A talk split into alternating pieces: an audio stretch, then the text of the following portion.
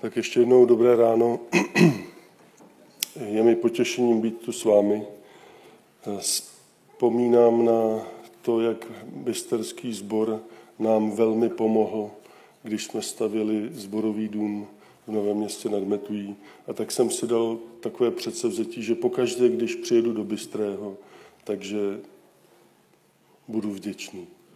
Děkujem. Já přečtu ze 2 žalmů. Mohl bych číst z mnoha žalmů, protože to, na co chci upoutat vaši pozornost, se vyskytuje opravdu v mnohých žalmech, ale přečtu jenom 2 na ukázku. A chci upoutat vaši pozornost na skutečnost, že žalmista v jednom žalmu bude říkat: Hospodine, přijď a suď. A ve druhém žalmu, který budeme číst, nebo v druhé sérii žalmů, budeme naopak číst: Prosím tě, Hospodine, nesuď. To slyšte. Žalm 43. Dopomoz mi, Bože, k právu. Ujmi se mého sporu. Dej mi vyváznout před bezbožným pronárodem, před člověkem záludným a podlým. Ty jsi přece moje záštita, Bože. Proč zademřel jsi na mě? Proč stále chodit mám v zármutku sklíčen, v sevření nepřítele? Sešli své světlo, svoji věrnost, ať mě vedou. Ty ať mě přivedou k tvé svaté hoře, k příbytku tvému. A já tam přistoupím k božímu oltáři, k Bohu, zdroji své jásavé radosti, a hrou na citaru ti budu vzdávat chválu. Bože můj Bože. Proč se tak trpce rmoutíš, má duše? Proč ve mně úzkostně sténáš? Na Boha čekej, opět mu budu vzdávat chválu. Jemu své spáse, on je můj Bůh. Tak to je Žalm 43. Dopomoz mi, Bože, k právu. Obvykle se tento žalm čítává o neděli, která se nazývá podle církevního kalendáře Judika. Právě slyšíte to slovo suď, Hospodine, suď. No a pak otevřeme třeba žalm 143. a tam čteme: Hospodine, slyš mou modlitbu, přej sluchu mým prosbám, odpověz mi pro svou pravdu, pro svou spravedlnost. A teď: nevcházej v soud se svým služebníkem. Vždyť před tebou nikdo z živých není spravedlivý. A pak to pokračuje: nepřítel mě pronásleduje a tak. Připomíná si dávné dny, co Hospodin dobrého udělal. Ale je tam ten výrok, ten důležitý výrok, na který chci upoutat vaši pozornost. Hospodine, nevcházej v soud se svým služebníkem. Já se hned k těm textům dostanu, ale dovolte mi začít jinde. Slýcháváte také výrok: nic není černobílé? Častokrát ho teď slýchávám, zvláště pak v kontextu, kdy my lidé děláme nějaké morální soudy. Řekneme o něčem: tohle je dobré, tohle je zlé, špatné. Teda málo kdy se ve veřejné rozpravě používá slovo zlo. My jsme si skoro vypěstovali jakousi fobii na slovo zlo, říct o něčem: tohle je zlo, protože je to hodně silné. To my radši řekneme: to není prospěšné, to není sociálně výhodné, to není takové makové, ale říct: tohle je zlo a tohle je dobro. A když už to někdy řekneme, tak jako oponenturu právě můžete zaslechnout: no ale ono nic není černobílé. Míněno morálně. Takže když ty děláš nějaký soud o tom, jestli je něco dobré nebo zlé, tak jestli pak ty sám nejsi takový či makový. Slýchávám to často. A přestože je pravda, že některé věci skutečně černobílé nejsou, tak ale ten výrok, tak jak zní, totiž, a poslouchejte, to je malinkatý detail, ale důležitý. Když řeknete, no ledas, co není černobílé, to je něco jiného, když řeknete nic není černobílé, vůbec nic. Já chci vyzvat tento výrok na souboj, jednak skrze ty texty, co jsme četli, a jednak popravdě, i kdyby jsme neměli Bibli, neznali jsme tento vzácný zdroj, který vnáší světlo do našich cest, do našich životů, tak i kdyby jsme prostě o tom přemýšleli tak nějak jako selsky, řekněme, tak já se hned do té Bible dostanu, jo, ale odpusťte mi, já jsem tak nějak asi už za ty roky kontaktu s lidmi necírkevními vycepován, že když hledám argument, tak nemůžu přijít. Bible říká, protože pro člověka biblicky negramotného to není žádný zdroj, a tak o věcech přemýšlím jako zvenčí Bible a pak hledám harmonii, jestli to, na co můžete přijít prostou rozvahou, harmonizuje s tím, co se píše v Bibli. A jestli autor tohoto světa i Bible je jeden, tak by tam ta harmonie mohla panovat. Aspoň takhle jsem ovlivněn Komenským, musím ho zmínit. Nemysleli jste si, že bych ho nezmínil. On totiž říká, že člověku jsou dány 3 světla, 3 svítilny pravdy. Říká makrokosmos, mikrokosmos a zjevení. Makrokosmos, to je tenhle svět. Když se rozlížíme po tomto světě, tak můžeme vyčíst mnohé pravdy o Bohu. Nebesa vypravují o boží slávě, země, ptáčci, příroda, to všechno mluví. Pak je mikrokosmos, co je psáno, říká Komenský, jakoby velkými písmeny ve stvoření, je malým písmem v člověku, takže když se podíváte do svého nitra, ideálně poctivě, tak tam také můžete najít něco o Bohu. A pak toto naše rozhlížení se a přemýšlení, když dáte do kontextu písma, tak Komenský říká, je tam harmonie, protože stvořitel toho všeho je jeden. Tak a teď pojďme teda se rozhlédnout po makro a mikrokosmu. Když někdo řekne výrok, nic není černobílé. Jinými slovy říká, všechno je relativní. Všechno je zpochybnitelné. Nic není úplně jasně dobré a úplně jasně zlé. Když řeknete takovýhle výrok, filozofie tomu říká, se omlouvám za ten pojem, autoreferenční inkoherence. Když řeknete výrok, já dám nějaký příklad jako jednodušší, když řeknete výrok, žádná pravda neexistuje. Máte pravdu? Můžete mít pravdu, když žádná pravda neexistuje? Nebo když lidstvo o tomhle už přemýšlí pár set let, takže už z doby Kréty, antické Kréty, se nosí takový výrok, všichni Kréťané jsou lháři. Znáte to? Říká Kréťan. Máme mu věřit teda, nebo má pravdu? Nebo když řeknu výrok, neumím ani slovo česky, tak jsem právě předvedl autoreferenční inkoherenci. Autoreferenční to je, když řeknete výrok a ten výrok nějak referuje sám k sobě, tak ten výrok, když ho vztáhnete na sebe samého, buď je koherentní, tedy dává smysl, nebo je inkoherentní, nedává smysl, popírá se, popírá sám sebe. No a teď, když máte výrok, nic není černobílé.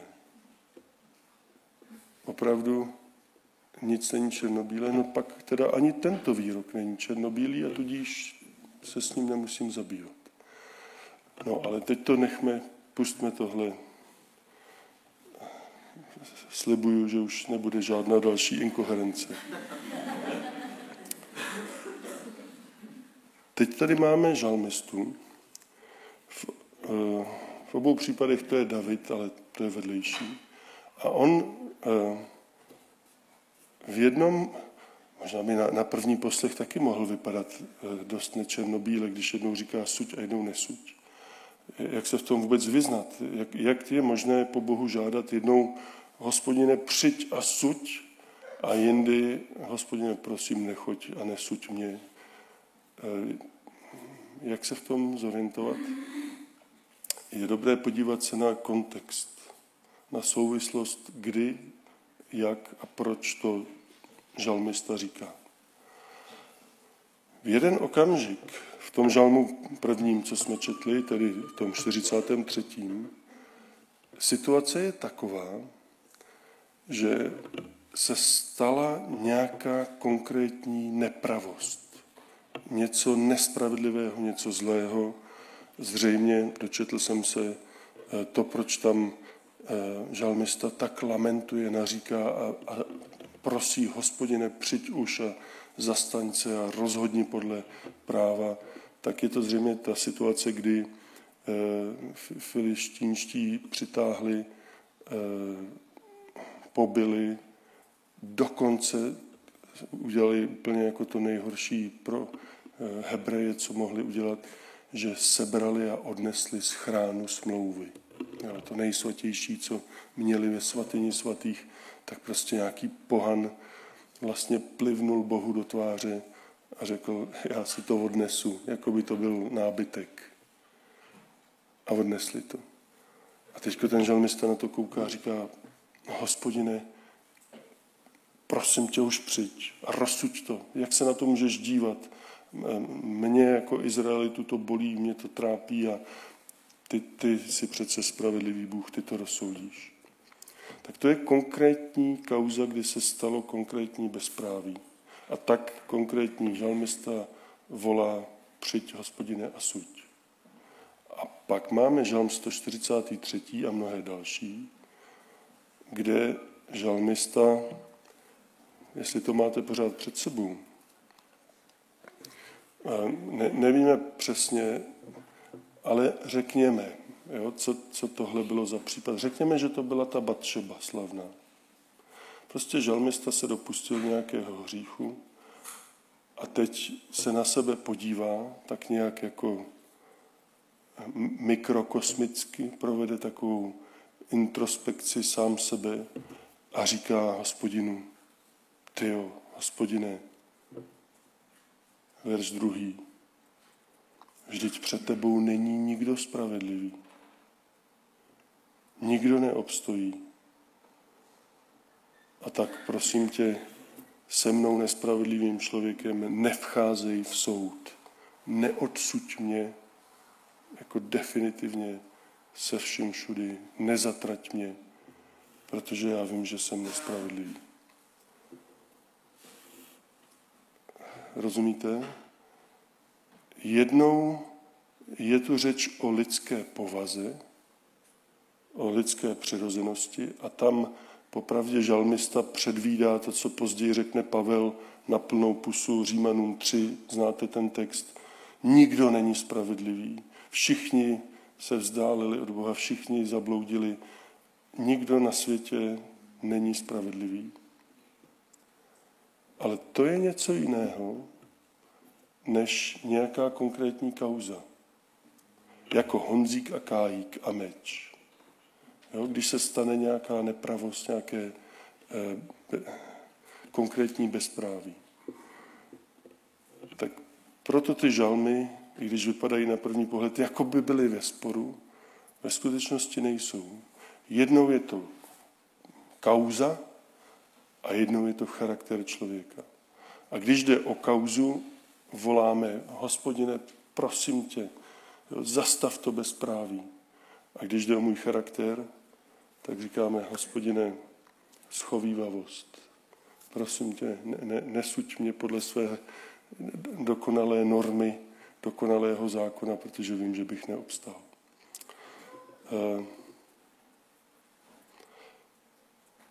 Já se vrátím ještě jednou k té ilustraci s tím mečem.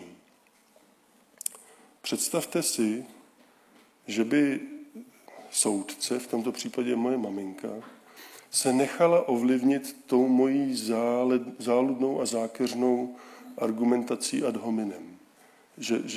Že jsem jakoby nabízel, maminka asi byla moudrá, tak to hned pochopila a říkala, hajzlík jeden, tak on moc dobře chápe už v takovémhle věku, i když jako rozumově samozřejmě jsem to vůbec nepobíral, ale intuice výborně fungovala, že jsem jakoby chtěl podsunout, když jsem hodnější, já tedy jako spravedlivější, tak nějak jako globálně, já jsem se samozřejmě pravděpodobně hodně mýlil v tom sebehodnocení, ale jestliže jsem já hodnější, maminko, milý soudce, tak by mě mělo být nadržováno, tedy učiněno bezpráví v této konkrétní kauze druhému člověku.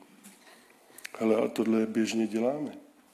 Tohle se běžně, jděte se někdy podívat k soudu, zrovna probíhají různé soudy i teď a ti obžalovaní říkají různé věci a různě argumentují, jako ty argumentace jsou poučné, ale někdy dělají přesně tohle. Já jsem jako v podstatě dobrý člověk, tak přece jsem nemohl tady vytunelovat nebo ukrást nebo udělat tohle. A nebo ještě častěji se říká, no dobře, tak jsem možná něco, ale Pepik, ten taky. Karel Čapek tomu říkal ale lidé. Anglicky se tomu říká whataboutismus. Ale lidé, to je, on dává příklad, člověče, vy jste nechal utonout své dítě. A člověk odpovídá, ale před rokem na lodi Montezuna utonulo 280 dětí. Ano, ale jak to souvisí s touto konkrétní kauzou? No, toho já jsem se teda vlastně chtěl dopustit, respektive fakticky dopustil. A teď ještě jednou, dokonce i kdyby to bylo pravda, že člověk jinak jako nějak objektivně lepší nebo spravedlivější, i kdyby byl, nic to neříká o konkrétní právní kauze a nesmí se mu nadržovat. Kdyby ta maminka tenkrát řekla, no jo, to je pravda, Honzíku, ty jsi takový hodnější, on byl, Kája už začínal do puberty, tak možná, že fakt jako se mohl tak vypadat, tak ten meč dáme tobě. Umíte si představit, co by to způsobilo pro Kájka? Zřejmě by se z něj stal na místě žalmista a začal by volat, Hospodine, zastav se mého, povstaň už.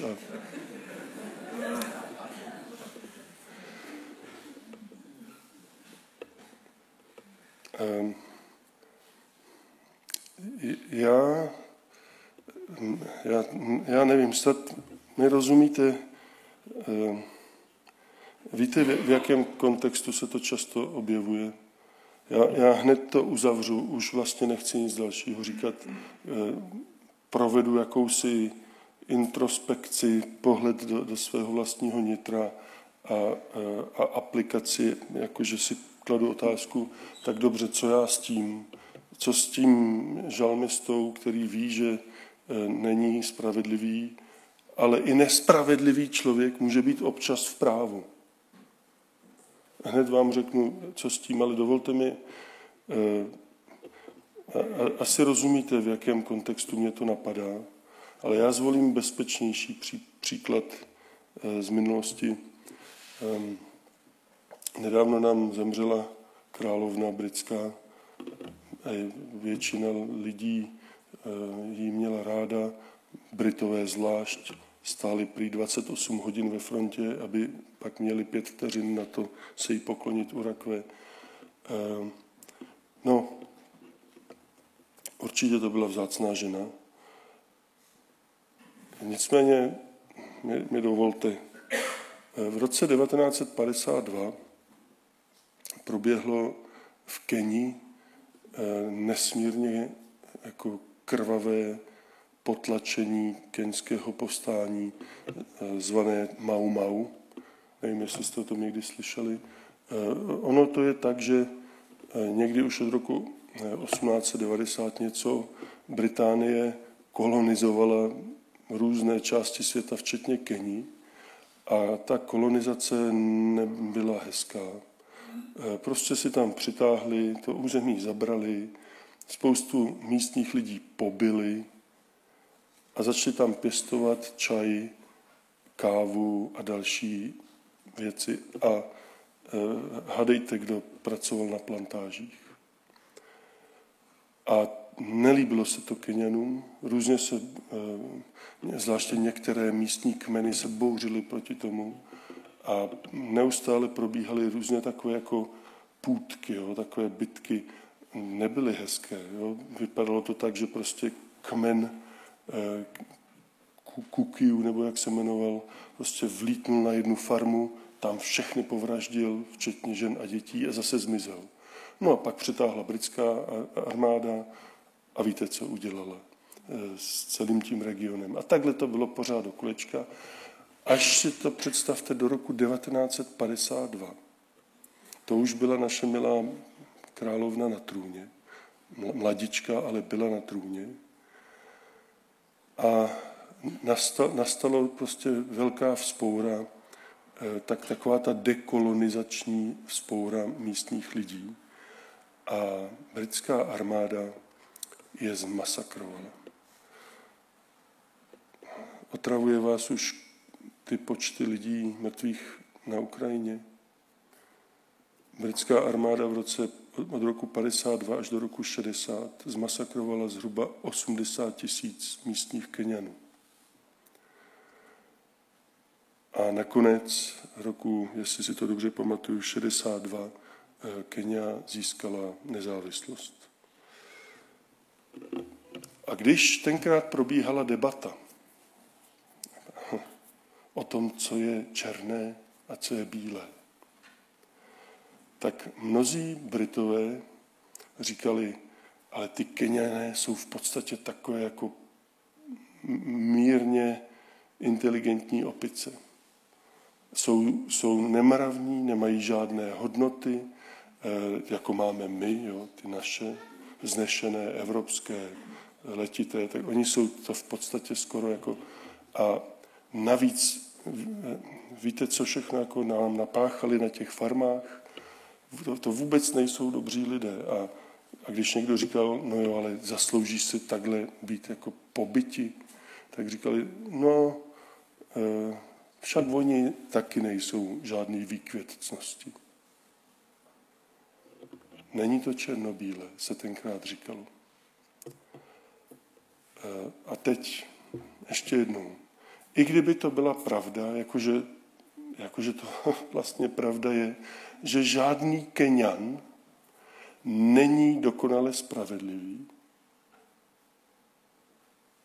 Zrovna tak jako žádný Maďar, nebo Čech, nebo Ukrajinec. Nikdo není spravedlivý. Ale to ještě neznamená, že já můžu přijít a zmasakrovat ho. A říct, mám to odůvodněno. Je to legitimní. Nic není černobílé. Není jasné, co je dobro a co je zlo. A na to já odpovídám ještě jedním textem, je to z Izajáše. Sice jsem ho nečetl, ale budete ho dobře znát. Některé věci, pravda, nejsou černobílé. Je spousta věcí, kde nevolíte mezi čistým dobrem a čistým zlem. Jako třeba, když volíte prezidenta, nebo premiéra, nebo cokoliv jiného, tak málo kdy volíte úplně jako mezi čistým dobrem a čistým zlem. Volíme různě menší zlo nebo větší dobro a tak.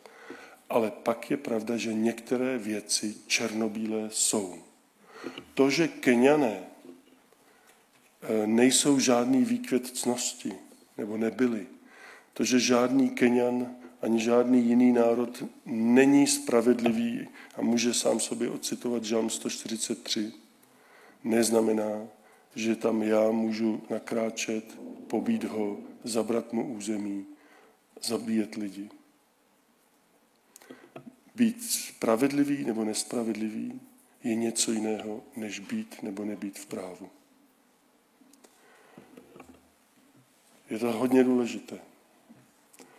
Ten text z toho Izajáše, ten zní takhle.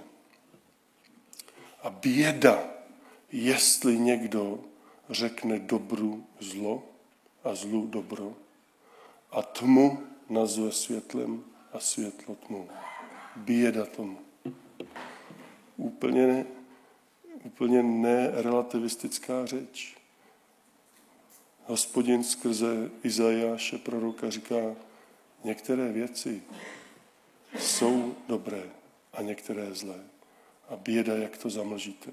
Běda, jak to okecáte, jak to uargumentujete nějakými úskočnými argumenty typu mami, dej mi to, protože já jsem jinak jako hodnější. Všichni jsme zřešili a jsme daleko od slávy Boží. Všichni jsme hříšníci. To neznamená, že bychom někdy nebyli v právu. Že by spravedlnost nebyla na naší straně. Tak a teď co s tím? Co si s tím počít? Já si pro sebe beru 3 věci, předložím vám je, nechám to na vás, co s tím, jak s tím naložíte. Za prvé, já z toho získávám naději, že existuje odvolání. Odvolání k nějaké nejvyšší nečernobílé spravedlnosti. Pardon, právě že černobílé spravedlnosti. Když se děje nějaké bezpráví, mně nebo jiným, tak já mám za kým jít, mám se ke komu odvolat. Můžu povstat a společně s žalmistou říct, Hospodine, ty sám to rozsuď. Nemusím rezignovat. Já nevím, jak vy, ale já někdy mám našlápnuto k zoufalství a rezignaci. Dějou se věci, které nejsou dobré a já s nima nemůžu nic udělat. Není to v mé moci a zlobí mě to, protože já bych strašně rád měl ty věci pod kontrolou, ale nemůžu. A kdyby nebyl Bůh, spravedlivý, dobrý Bůh, který to s člověkem myslí dobře, já nevím, co bych s tím dělal. Dívat se na to utrpení, dívat se na to bezpráví, dívat se na to zlo, které prostě denodenně, já bych se z toho asi zbláznil. Ale já tady s těmi žalmisty získávám naději netrápit se s tím, co není v mé moci a předložit to tomu, v jehož moci to je. Hospodine, ty to vidíš. Já vlastně nenechám svůj život definovat zlem jiných. Já ti to zlo svěřím. Protože kdybych se nechal definovat zlem jiných, tak můžu klidně prožít celý svůj život zahořklý, zklamaný, zatrpklý, možná i sám zlý, ale to já nechci a nemusím. Tak ti to, Hospodine, svěřuji. Mám za kým jít, kdybych neměl, tak já nevím, jak se dá žít takhle. Za druhé, nepodléhám iluzi sebe spravedlnosti. Protože čtu už ve 143. žalmu tu pokoru, Hospodine, prosím, nevstupuj v soud se svým služebníkem, protože já vím, že jsem nespravedlivý. Protože tohle tam vidím, tohle tam čtu, tak mě to, abych tak řekl, chrání mě to před tím, abych někomu jinému řekl, ty nespravedlivý zloduchu, to, co jsi teda teď udělal, to ti nikdy neodpustím. Protože já tady čtu žalmistu, jak říká, já vím, že jsem to s tou Batšebou pokazil. Prosím tě, Hospodine, odpust mi to. prosím tě, neodsuď mě za to. Očekávám milosrdenství. A to je to teprve žalmista. Možná, že zpovzdálí tušil a vyhlížel toho spasitele, díky kterému to bude možné. Možná hodně z dálky teprve, ale už to tam je. Jak se můžu opovážit žádat Boha o milost, když vím, že jsem nespravedlivý? No asi tu moji nespravedlnost Pán Bůh bude umět nějak vypořádat. Něco s ním provede, aby mně byla připočtena spravedlnost naopak. Takže já nepodléhám iluzi sebespravedlnosti. Copak já jsem imunní vůči selhání, vůči hříchu? Nejsem. A proto nikdy nevypustím z pusy větu vůči jakémukoliv svému blížnímu. Tohle ti nikdy neodpustím. Tohle teda bylo tak bezprávné, tak nespravedlivé, tak zlé, že nikdy neodpustím. A to je dobrá imunita. Mít tuto imunitu je hodně důležité. Vlastně to není otázka jenom duchovního zdraví, ale duchovního života a smrti. Protože uvažte, víte, co říkáme v modlitbě Páně? A odpusť nám naše viny. Vezměte si, že bychom teda to řekli naopak. Neodpouštěj nám naše viny, jakož i my neodpouštíme a neodpustíme nikdy našim viníkům. To by bylo zničující na věky. Takže já tady za druhé čtu s žalmistou velikou pokoru a veliký příslib milosti, že ten Hospodin opravdu v ten soud se mnou nevstoupí, když o to žádám. Už jako žalmista, natož pak jako novozákonní čtenář, který čte to o Kristu. A nebo vzpomínáte si, co jsme četli úplně na začátku, Římanům 8? Proto už není žádné odsouzení těm, kteří jsou v Kristu Ježíši. A to je poslední, co chci říct. Já tedy můžu počítat s milostí.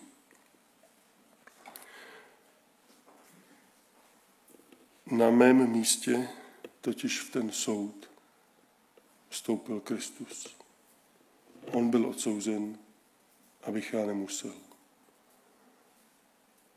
Ano, vím o své nespravedlnosti, ale když přijdu k Bohu a řeknu mu, prosím tě, odpust mi, pro Kristovy rány on mi odpustí.